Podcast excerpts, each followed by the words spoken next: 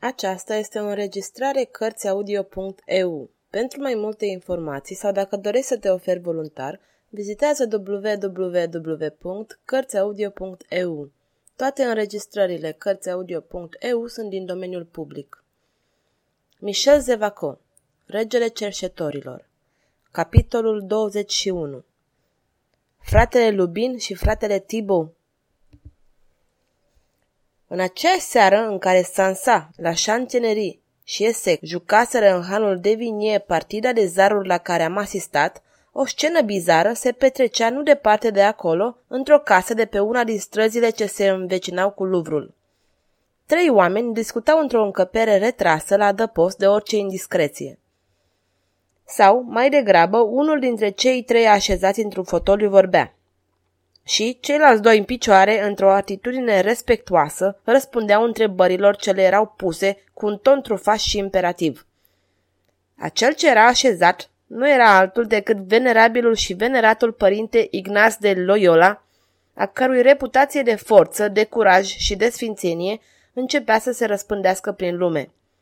Ceilalți doi erau doi călugări simpli, dintre care unul se numea Thibaut și celălalt Lubin erau destul de cunoscuți în oraș și la universitate.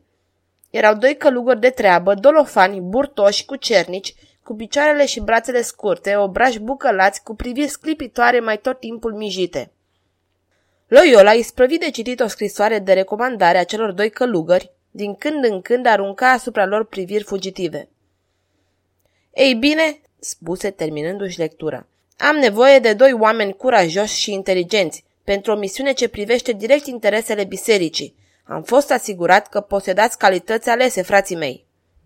Deo gratias! murmurară călugării, înclinându-se cât le permitea rotunjimea burților.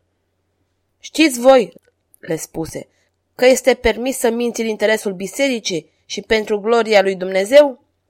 Fratele Lubin și fratele Tibo se priviră speriați, întrebându-se dacă nu cumva era o capcană pe care le o întindea temutul părinte. Nu, venerabile părinte, nu o știam încă, răspunse fratele Lubin. Ei bine, o să știți de acum înainte. Știați că nicio faptă nu este condamnabilă dacă e în binele bisericii și spre gloria lui Dumnezeu? Am spus nicio faptă, nici chiar furtul și asasinatul. Uimirea călugărilor făcu loc unui fel de teroare. Și Loyola continuă. Veți ști acum. Reluă cu violență. Trebuie să se știe, totul este permis, totul este drept, tot ce duce la triumful lui Isus și a Fecioarei este bun. Dacă scopul propus este bun, toate mijloacele sunt bune. Auzit azi, frații mei? Am auzit, venerabile părinte, îngăimară călugării înspăimântați. Dar înțelesați? Ne dăm o stenela să înțelegem. S-a apropiat vremea când, strigă Loyola cu o sumbră elocință ce-i făcut pe cei doi călugări să pălească. Biserica este amenințată, dogmele sale contestate. Maica noastră poartă în coastă rana hidoasă. Odată în plus, Isus este biciuit. Odată în plus, fecioara plânge cu lacrimi de sânge. Fratele Lubin și fratele Tibo aprobară clătinând din cap fără să-și dea prea mult seama încotro se îndrepta această introducere. Loyola se plimba agitat. Or, continuă, ce suntem noi? Soldați, nimic altceva. Soldața lui Crist, soldața ai Fecioarei, apărători ai bisericii, iată rolul nostru. Trebuie să ne mulțumim doar cu apărarea, să așteptăm ca dușmanul să se abată asupra noastră? Nu, nu, fără slăbiciuni nedemne. Isus vrea să fie apărat și apărarea înseamnă atac. De data asta, noi ne vom îndrepta asupra dușmanului și vom pătrunde în rândurile sale înspăimântate. Cei doi călugări își făcură semnul crucii și începură să se retragă pe nesimțite spre ușă. Afurisitul ăsta de om care nu vorbea decât de agresiune îi făcea să-i treacă fiori. Ascultați-mă, sunteți aleși pentru o misiune delicată și de o importanță enormă. Sunteți desemnați să pătrundeți până la dușman și să întindeți o capcană în urma căreia vom obține o mare victorie. Cei doi călugări se priviră cu acest aer de resemnare supremă ce însemna limpede. De data asta, fratele meu, suntem pierduți de-a binelea. Loyola deschise un sertar, scoase de acolo o carte. Era un volum de format mic, numărând vreo 50 de pagini. Îl depuse pe masă și îl deschise la prima pagină pe care era scris titlul. Citiți! făcu el imperios. Tibo și Lubin se aplecară împreună și citiră. Minciună, falsitate, inutilitatea dogmei despre imaculata zămislire de maestrul Calvin. Lucrare imprimată la Paris prin privilegiul și cu autoritatea regală de către maestrul Etienne Dole.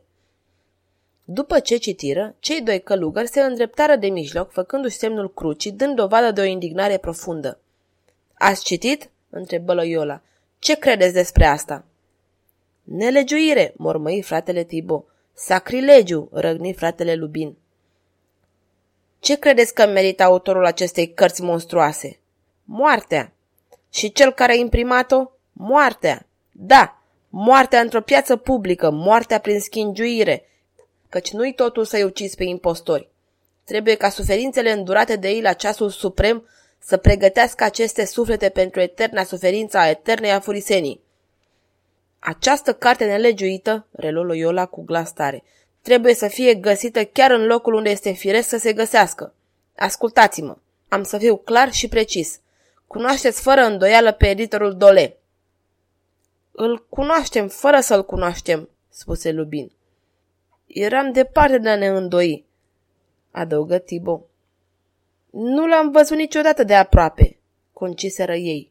Loyola încruntă sprâncenele.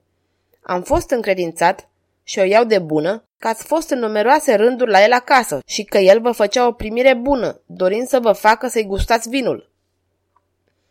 Cei doi călugări căzură în genunchi. Îndurare, venerabile părinte, gemu fratele Tibo, al cărui obraz și roia dintr-o dată de lacrimi. Nu știam că acest eretic imprima asemenea orori, spuse fratele Lubin, care se bătea cu pumnul în piept.